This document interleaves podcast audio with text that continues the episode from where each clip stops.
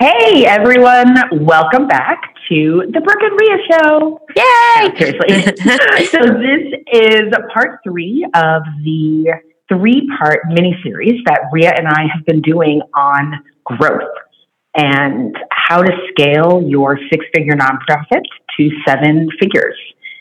Yeah. So this last installment is all about what we consider the external factors of growth. And so here's where we're going to talk about fundraising, y'all, which Brooke, it's my favorite topic of all time. I could talk about it forever, forever. And you do, absolutely. I do. Just as a quick recap, in the first episode or issue, we talked about the sort of foundational mindset pieces of growth money mindset, leadership mindset, and how you really need to think about and approach just at a core level, the idea of growth, of bringing in money, being the kind of leader in an organization that is ready to scale. In our second episode, we talked about what the inside of your organization needs to look like the internal infrastructure, the systems, the processes, the team, etc. And so said we're building on that here, and we're going outside to talk about messaging, fundraising, storytelling, etc. Awesome. Brooke, first port of call here. Let's talk about messaging. And I know this is not a branding mm-hmm. and marketing masterclass, so we're not going to get deep into the weeds here, but talk to me about why it is that we need to think about the kinds of messages that we're putting out in order to attract the kind of donor that we want. Absolutely. I think this is a really key bridge, actually, between what we talked about last time and what we're talking about this time the work that you do internally inside the organization around getting really clear about where the organization's going, right? And for those of you who have been following along, we talked a lot last time about strategic vision and being really clear about the cathedral that you're building, right? What does the vision of the organization look like? What's the impact you're having, et cetera? So this part of this conversation, the external part is how do you take that identity, that vision, those priorities and goals, and actually help other people understand them. When you hear people talk about messaging and storytelling, it can feel really wonky. I started off, both of us have spent our entire professional lives in the nonprofit world, and marketing always felt like this sort of wonky thing that other people in other sectors did. But really, all it is messaging, saying the right thing in a way that will connect with the right people. The key takeaway here is you have to take that vision that you've crafted. Where are you going as an organization? What will you look like? What are you building? What does your team look like? What's your identity as an organization? And you need to craft messages for your different audiences. And when I say audiences, I mean who are the people who, if they hear that vision, when they hear that mission, when they hear the description of the cathedral you're building are going to raise their hand and say, Oh, wow, that's me. I love that. Those are your people. And you have to take this vision that you've crafted and talk to those people. That's messaging. That's when we say branding, that's how you signal to the people that you want to reach. Hey, you're our people. That sounds yeah. right? I have to think about it like thinking about the kind of fish you want to catch. Like you have to write mm-hmm. out the right bait for the kind of fish you want to catch. And I think we yeah. don't, yeah. when we're not specific about the bait that we're putting out, then any fish comes in, or maybe no fish come in, but you have to tailor it. So this actually gets us to the ideal donor. Should we talk about that now?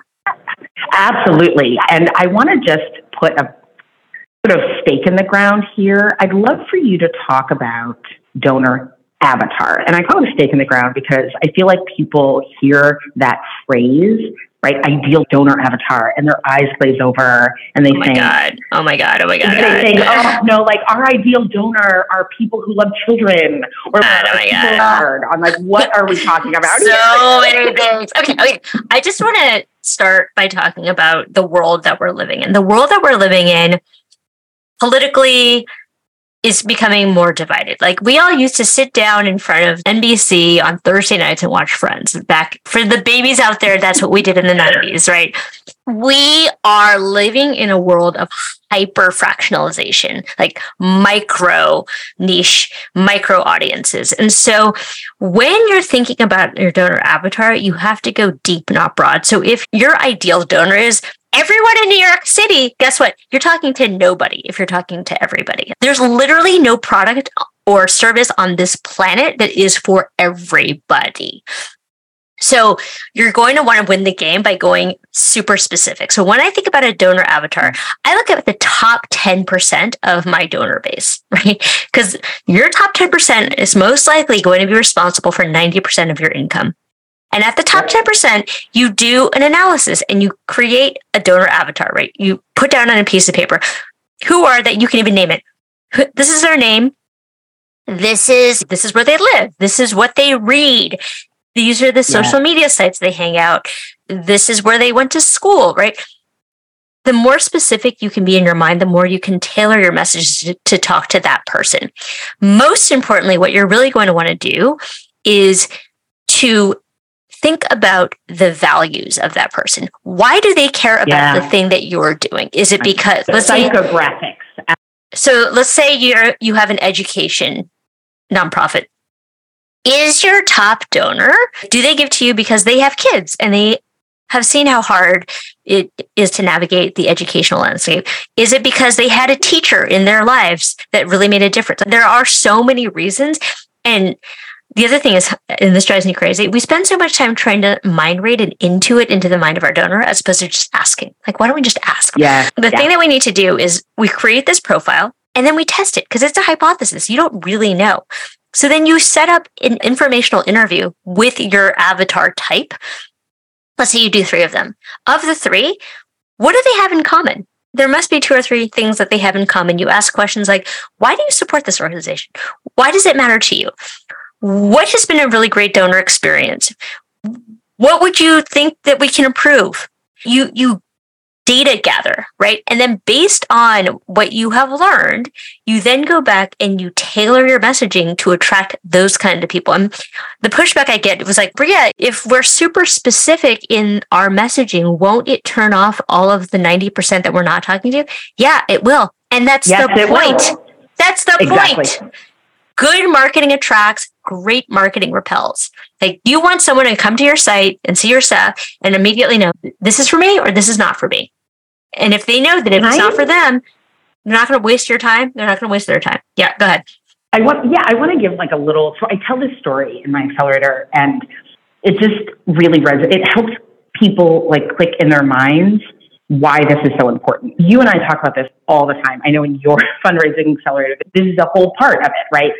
How do you identify your ideal people? And still, and I know this is true for you because you and I have talked about it, and still the pushback is we're going to leave money on the table. Or I'll do that, like, we just need to do our event this year and next year we'll think about this, right?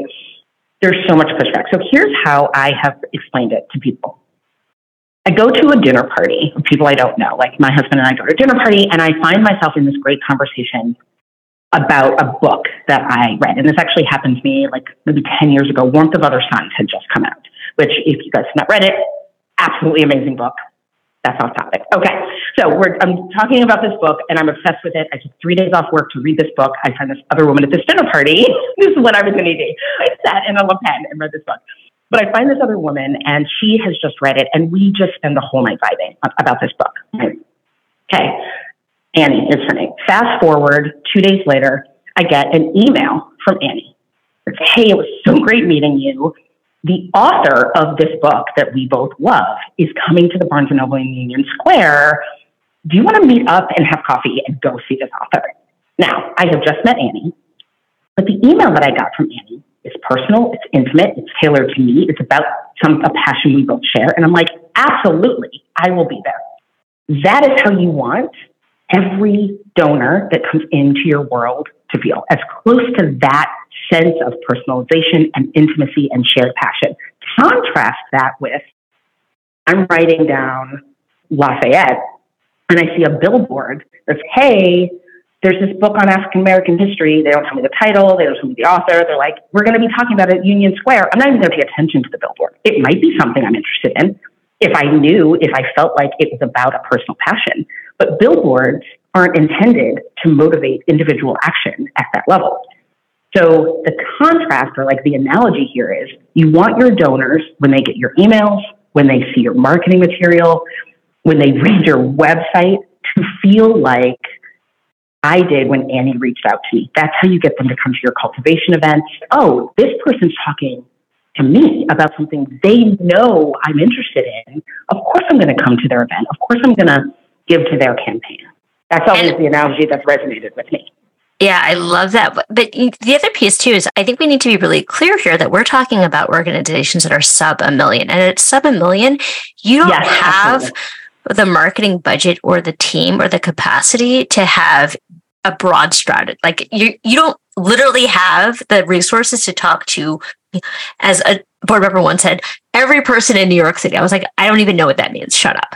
Instead, the way you're going to win the game is going really specific and really deep. And so this idea of I'm going to leave money on the table doesn't actually make any sense because you're already leaving money on the table if you're not talking to your top 10% in a really specific way. And PS, let's just think about luxury brands. Like Mercedes Benz is not sitting here trying to get the Volkswagen people. If you're a Honda person, you are not exactly. a Mercedes Benz person, right? If you are a Swatch person, most likely you are not a Rolex person, right? And so I think you just need to decide what lane you're playing in. And if you're trying to do this broad grassroots strategy, you can do that, but that's really, unless you have incredibly huge ad spend money, you're never going to be making a ton of money from that strategy. I think that's right. So I actually think that's a great tee up for the next topic we wanted to talk about, which is okay, how do you find these people? Yes. Right? It isn't a billboard. it's not a billboard. It's clearly not necessarily going to be like going to individual dinner parties and picking up one donor at a time. How do you get in front of the right people? And sorry, Brooke, before we jump into it, can I just say one thing that is like my personal pet peeve? I think it's so important yeah. to talk about donor acquisition and like how to attract people. Yes. But yes. nine Start times out of 10, the problem that I see, especially with small nonprofits, is that your donor retention is a problem. So if you are not retaining your donors more than, say, 70% year over year, you need to plug the holes in your leaky bucket before you even start to think about any of the strategies that Brooke is talking about, because Brooke is talking about a donor acquisition. If you're not focused on donor retention first, you're going to get a whole bunch of new interesting donors and they're just going to pour through the bucket. So, anyway, pet peeve donor retention first, donor acquisition second. Please continue. I love that. And actually, quick and easy tactic that folks listening can think about run a report of donors from your last three years and look at who hasn't given in the last 13 to 15 months. Those are what we call lapsed donors. Some of the easiest, cheapest, and by this, the least amount for the highest return on donor investment are lapsed donors. They're people who have already raised their hand and said, yes, I'm in. And usually, as we're saying, because stewardship is not always something we're amazing at, they have lapsed. That is a great low hanging fruit place to start. Run a lapsed donor campaign. Every, every organization can do it every year. I guarantee you, you have lapsed donors when you run a report. So if you're looking for like a, hey, what's my first step? What's an easy way in? You can start there. For sure. Okay. So I'm sitting here, I'm listening, I'm an ED, I'm like, okay, Rhea Brooke, cool, cool. Got my donor retention. I know who I'm talking to. I got my messaging dialed in. So now what? Like, where do I find the people? How do I bring people into my world? Amazing. So I'm going to, and we've talked about, Rhea and I have talked about this in sort of longer ways and other platforms, but I'll highlight here four strategies that you want to think about when you are trying to get in front of or attract the right donors. And Rhea and I both use the word attract on purpose.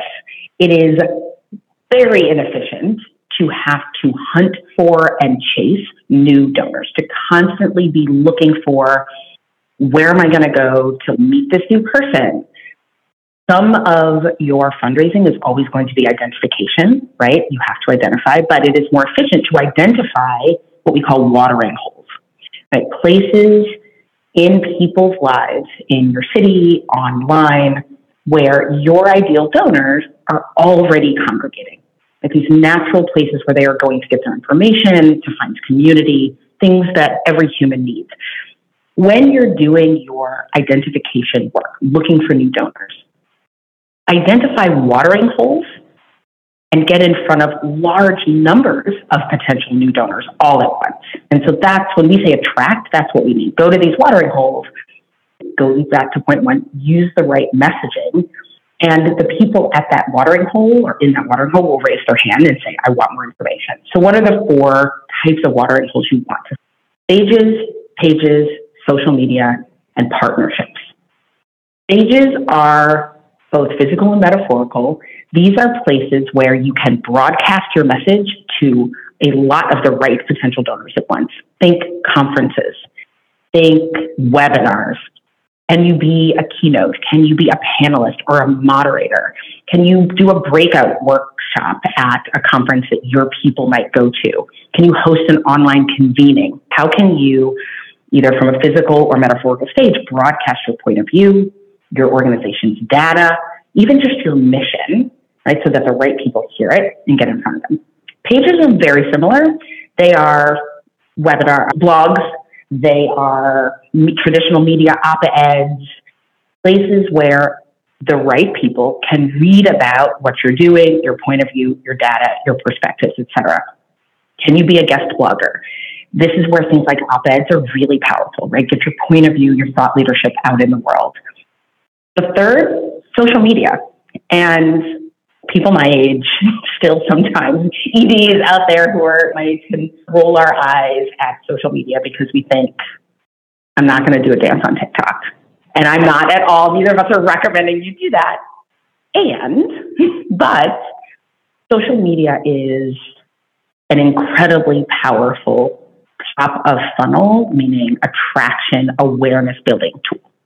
So think about which social media platforms your ideal people are on. You do not need to or want to be on all of them. Where are your people? If you are trending younger, you might think TikTok or Instagram. If you are doing work in the visual arts, you might think Instagram. If you do work that lends itself to video, you might think YouTube, right? LinkedIn, which is a platform. And then again, how can you make people on those platforms aware of what you're doing and then invite them onto your email list. And then the fourth watering hole are partnerships. And these are institutional partnerships, other nonprofits, for profits, government agencies, libraries. Think creatively about institutions whose audiences are your audiences. Yeah, we talked about OP is for the 90s people, yes! other people's platform, right? Because inevitably someone has more eyeballs than you do and so how can you partner with them? Not in a way that is going to cannibalize each other but can you strategically partner so that you're both exposing your message to a wider audience? I was going to say so there are two things i'd love you to actually talk about building on all of this. The first is the fact that it doesn't just have to be the ed on these pages in these spaces, right? Who are your natural ambassadors? And we want to talk about boards. And then I'd actually love for you to talk about the, I was going to say power, but just like the importance, the centrality of storytelling, right? Again, you're right, people, you're in the right places. Storytelling is something that I think nonprofits need to focus a lot on. So I'd love if you talk about both of those. Yeah, actually, I'm going to flip it because I have thoughts. Okay, Dr. Russell James is this really fascinating researcher in Texas. And essentially, he put people in MRI machines and he talked to them about business things. And then he talked to them about philanthropy. And what's interesting is different parts of the brain light up. So, the part of the brain that lights up when you talk about business is actually in front, right here. And then the part that lights up when you talk about philanthropy is your middle brain. And your middle brain is where we have emotion, where we feel love or we feel family, right? And so what story does, like on a very kind of neurosciency level, is it bypasses the logical brain and hits us in the emotional part of the brain. And so for us to unlock generosity, we need to access that through story. So story as a construct is uniquely human. And that is the reason why, as a species, we've actually been so successful, right? We're not the fastest. We're not the strongest. We can't, we don't have claws and teeth the way that other animals do, other species do. But what we do have is story. And story has helped us to cooperate at scale and, and er, ergo build all of the things. So, all to say that when you are fundraising, the currency is story, because I think when you're like when you go to the grocery store, we understand that transaction. I give you money, I get my groceries, right? When we're trying to raise money philanthropically, the currency is actually good feelings. Like I give you money because I want something to happen in the world and I want to feel good about myself. I want to tell myself that I'm the kind of person that like saves the whales or sends kids to college or ensures voting rights, like whatever that thing is. But that that happens on an emotional level. So oftentimes when we give money, it is an emotional decision that we back up with data, but essentially we use it as a validation for something we've decided in our hearts. Okay. That being said, let's talk about what makes a good story because I, I think a lot of us don't understand that there's a framework here and we just think that like natural born storytellers are born, and some are, but actually, a lot of times, natural born storytellers or people who seem like naturals are actually a practice. It's just getting the reps in. So, basic framework of making a story. You have you, a you, a character in like normal life. Then there's some kind of explosion. Some something happens right? Something that makes it impossible to live your normal life and then you make a choice. And based on that choice, there is an outcome that happens, and therein lies the story. And usually at the end of the outcome, there's a victory of some sort or a resolution of some sort. And the character then goes back to living their new life, uh, their enriched identity. So let's come up with an example. Star Wars, classic example. Luke Skywalker living on his farm in Tatooine he's told that he's a Jedi and he's like, no, I'm good. I just want to stay here and live on my farm. Then the farm gets blown up and he can no longer just live on the farm. His aunt and uncle die. So he then is called to adventure. On that call to adventure, he meets a guide, Yoda, right? Yoda then helps him through the trials and tribulations. He like fights with the Empire and then he goes back a Jedi. So our role in all of this is A, to be the Yoda to our donor stories, but also to construct right, stories as the organization. Our role as fundraisers is to be the Yoda. we are not the yeah. we are not the hero of the story. Our donors are the hero of the story. However, the way we get them to engage in this adventure with us is that we compel them with stories that hit the heart. And when I say stories, I'm talking about deeply felt moments of inflection in your life that tell us who you are, right? Because when you tell me a story about who you are, I resonate with, oh, yeah, me too. Like empathy is triggered in my mind.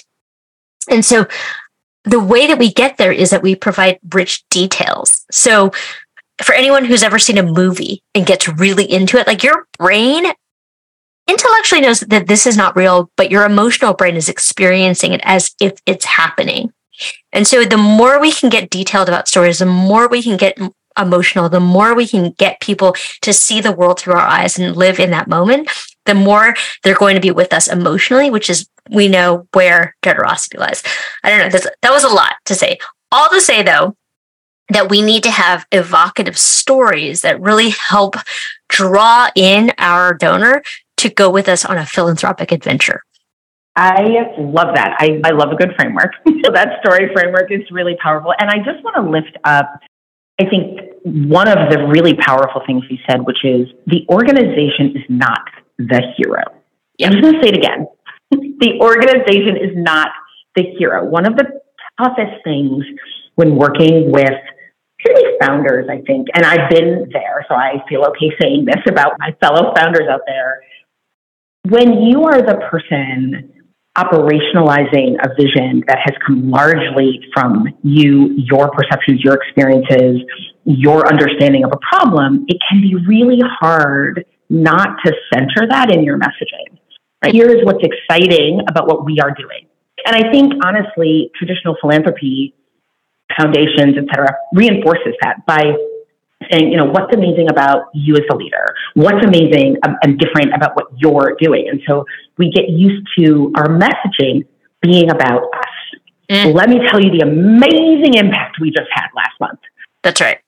That doesn't make people feel that you call it empathy. Another word is affinity, that they don't see themselves in your story. Yeah, that's right. You are essentially patting yourself on the back. So I just wanted to lift that up because it's such a powerful shift that organ and a simple shift that organizations can make in their messaging, going back to talking to the right people and saying the right thing. Yeah. Absolutely. Yeah. I mean, I, I just think about if you think about some of the most iconic and successful brands in the world, right? Let's look at Apple. Let's look at Nike. Let's look at mm-hmm. like any car mm-hmm. commercial you see. It, the car commercial is never about this is how amazing we are. The car commercials think about how amazing it's going to be for you when you're on this adventure with your family. In the exactly. right, like the or like you're going down like the freeway and the, the windy road and like you hit the top of the mountain. Like it's aspirational because you're trying to show me where I belong in this story. Because at the end of the day, like we're all self interested. Like we're all the stars of our own personal movies, right?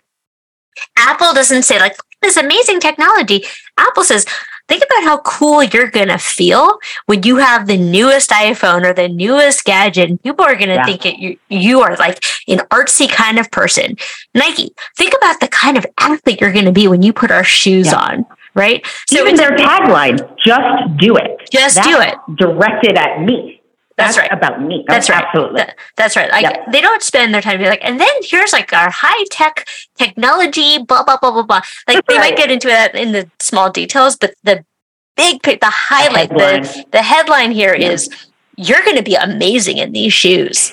These shoes are going to make you into LeBron James aspirational. Absolutely. Right. When we think about the way that we use storytelling and messaging for fundraising is think about how awesome you're going to feel when you send these kids to college or when you save yeah. the whales or when you clean the ocean, right? We want to feel mm-hmm. like they someone did analysis of the giving pledge and all of the billionaires who signed on.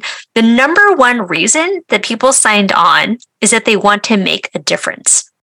So let them make the difference. Tell them how they can be invited into this adventure to make the difference that they want to have in the world. There's just just so much amazing research about donor psychology, the, the psychology of giving.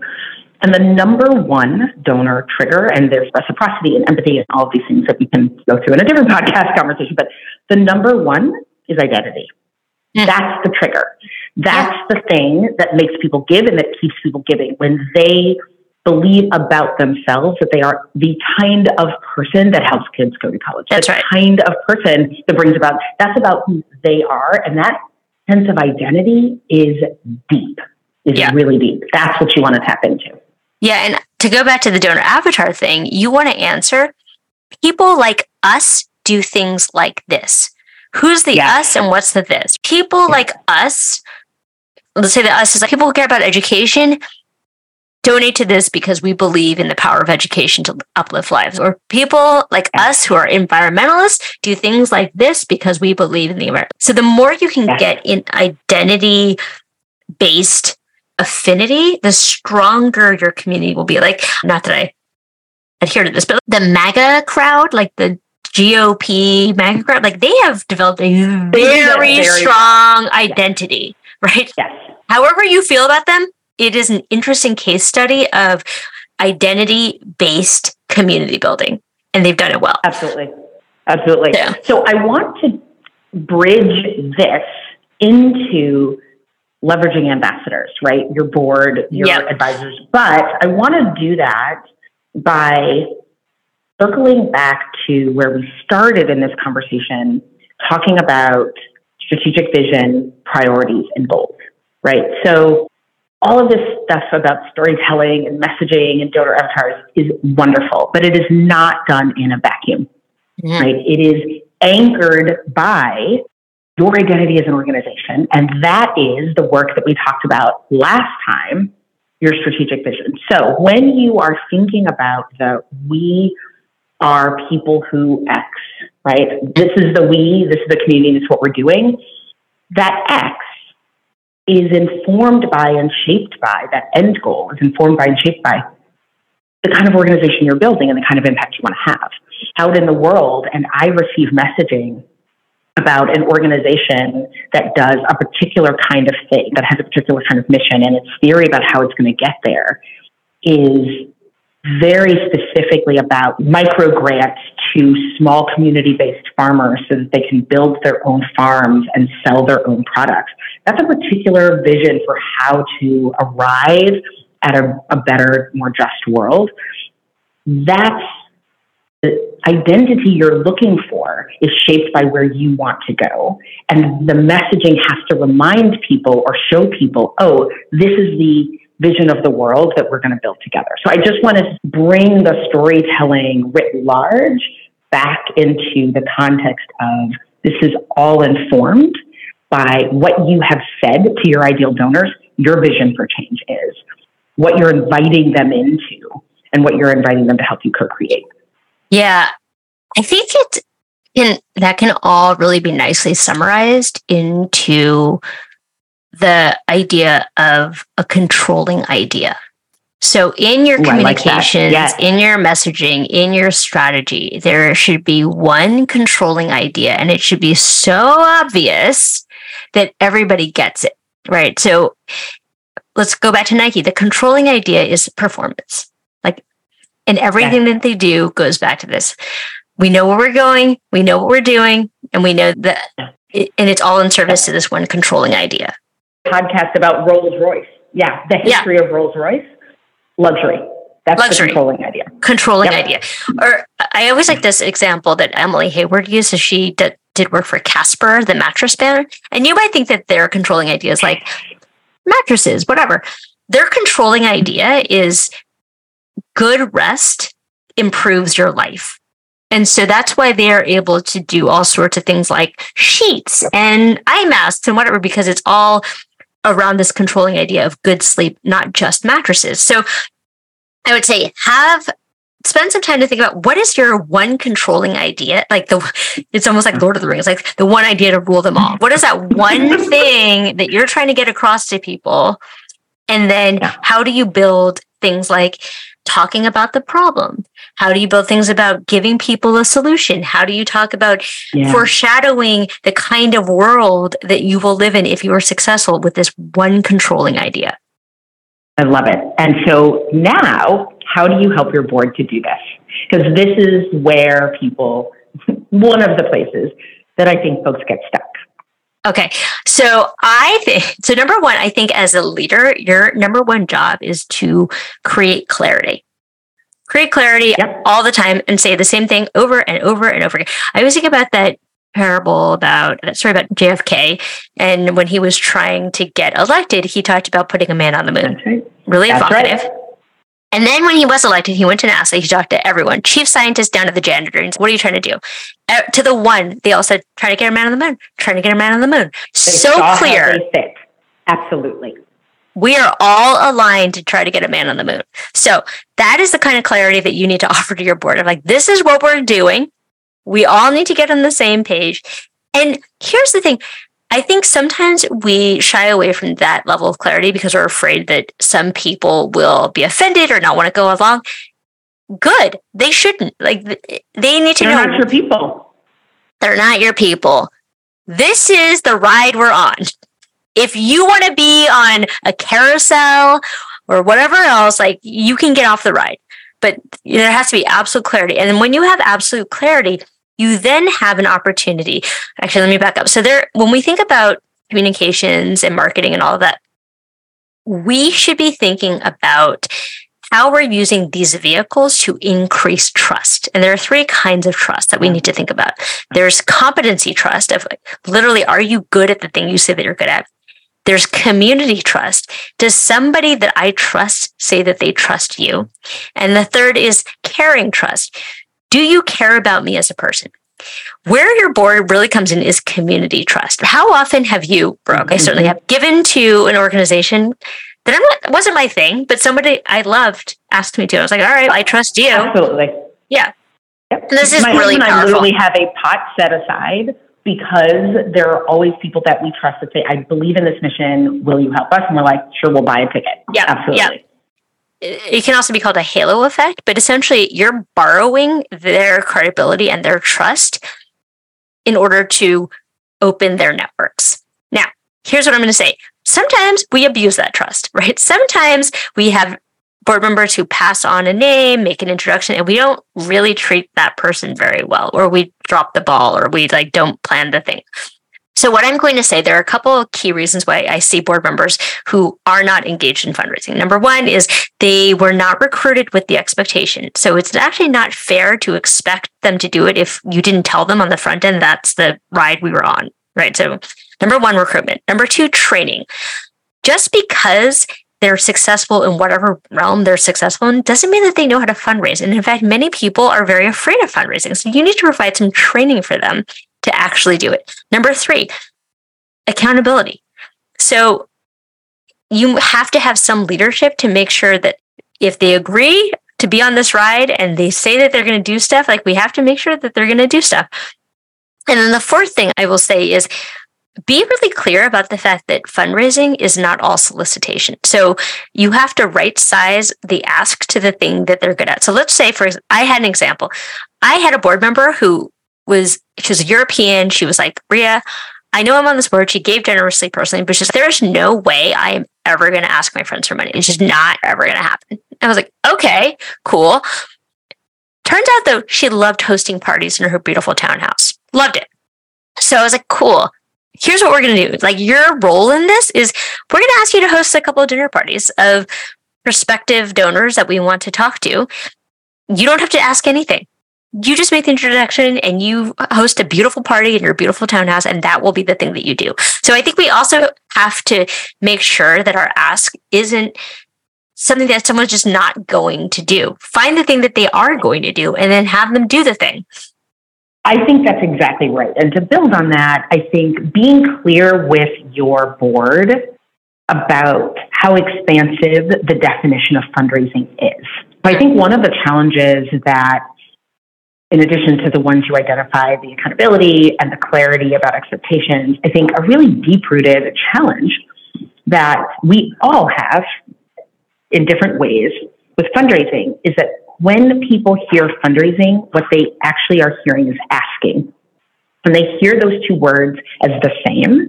And they aren't. They are not the same. Fundraising is not asking. That's why they're two different words. Fundraising and solicitation are not the same thing. There is a cycle, there is a process, there's a system to fundraising. And the ask, the actual saying of the words or invitation to invest or give, is at the end of a process, the biggest part of which is cultivation. Right? Right. So if you actually identify the right people right? So going back to why you cannot skip over understanding who your right people are. If you're talking to the right people and you build a relationship with them, the ask gets easier, right? And that relationship building part, the reason the ask gets easier is what you're inviting people to do, and you talked about trust, right? There's four things. They have to know about your work and your organization. They have to understand what you do and where you're going. They have to see themselves in that journey, that affinity, that empathy. And then they have to trust you, mm-hmm. to trust that you are going to do, right? So that's what, when we talk about what does it mean to build a relationship with a donor? Know, understand, affinity, and trust. Okay. Your board can be and should be part of all of that. So when you're talking to your board about their role in fundraising, and setting the expectations and being really clear about. When you're being really clear about all of those things, make sure that you're clear with your board that part of their role in fundraising is the relationship building, is the who are the right people, how can you let the people in your network know about our work, understand our work? How can you build trust? How can you invite them into relationship? And that counts as fundraising. The other piece too is like real talk is I think ED like many EDs don't understand that process of the donor journey. And so it's very hard for them to lead if they themselves aren't aware. So that's where we come in. So, Brooke, if folks are listening to this and they've listened to the other two episodes and they say, This is great, Brooke, I want to grow past a million and I just don't know how. We've laid out some frameworks and roadmaps for you, but if they need extra help, where do they go? What do they do? What's the next step here?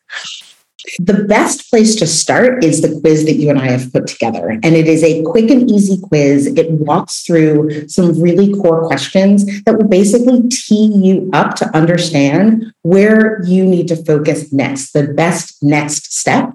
Is it the mindset piece? What does your internal structure need to look like? What can you focus on externally? And so if you go to the link in the show notes, take the quiz. Rhea and I have put together some really awesome tools and resources that will specifically guide you through the steps you need to take to shore up your organization in these three areas. Fantastic. So, if you are listening to us and you take the quiz and you realize that you need some extra support in helping to build out your systems, we have something for you. So, Brooke and I have put our brains together. We've put together the best of what we each teach individually. And we put together the Fund Your Strategic Vision online course for you. Six modules, and each one is broken down into five to 10 minute lessons. So very easy to digest.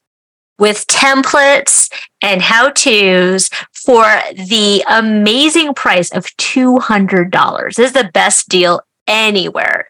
So if this is something that you need in your life, and this represents at least 40 years worth of trial and error that Brooke and I have done. that number doesn't even sound like it makes sense. I know, right? 40 years of trial and error. Get this will save you literally decades of learning on your own. And for $200, that's a peanut at Whole Foods. That's right. And I just want to highlight it's highly actionable. One thing that Rhea and I have in common, which is amazing, is there's not a lot of time to just take an information that's not going to really do anything. So it's how do you clarify your strategic vision? What does that document look like that you can take into conversations? What are the assets you need to fundraise? How do you craft your message? How do you find your donor avatar? Literally everything we walked through. And you can get that at richiebabbage.com backslash fund your strategic vision. And we will make sure to put the information in the show notes too for all of you who are ready to buy. So get on it. And honestly, this is probably the least expensive way to work with me and Brooke because we both have our accelerators, which are significantly more, but this is a good first step into our universes. Brooke, this has been so fun. I always love doing this. We'll have to find another topic and do another mini series. Of course. We can talk to all the people who buy. I would buy right now. And I will say, summer is a great time to plan because from a fundraising standpoint, you get a little bit of a lull. So in order to get ready for the fall, this is a good place to start. That's right. So richiebabbage.com backslash fund your strategic vision. And Rhea, it is always wonderful talking to you. So fun. I'll see you soon. Bye. Bye.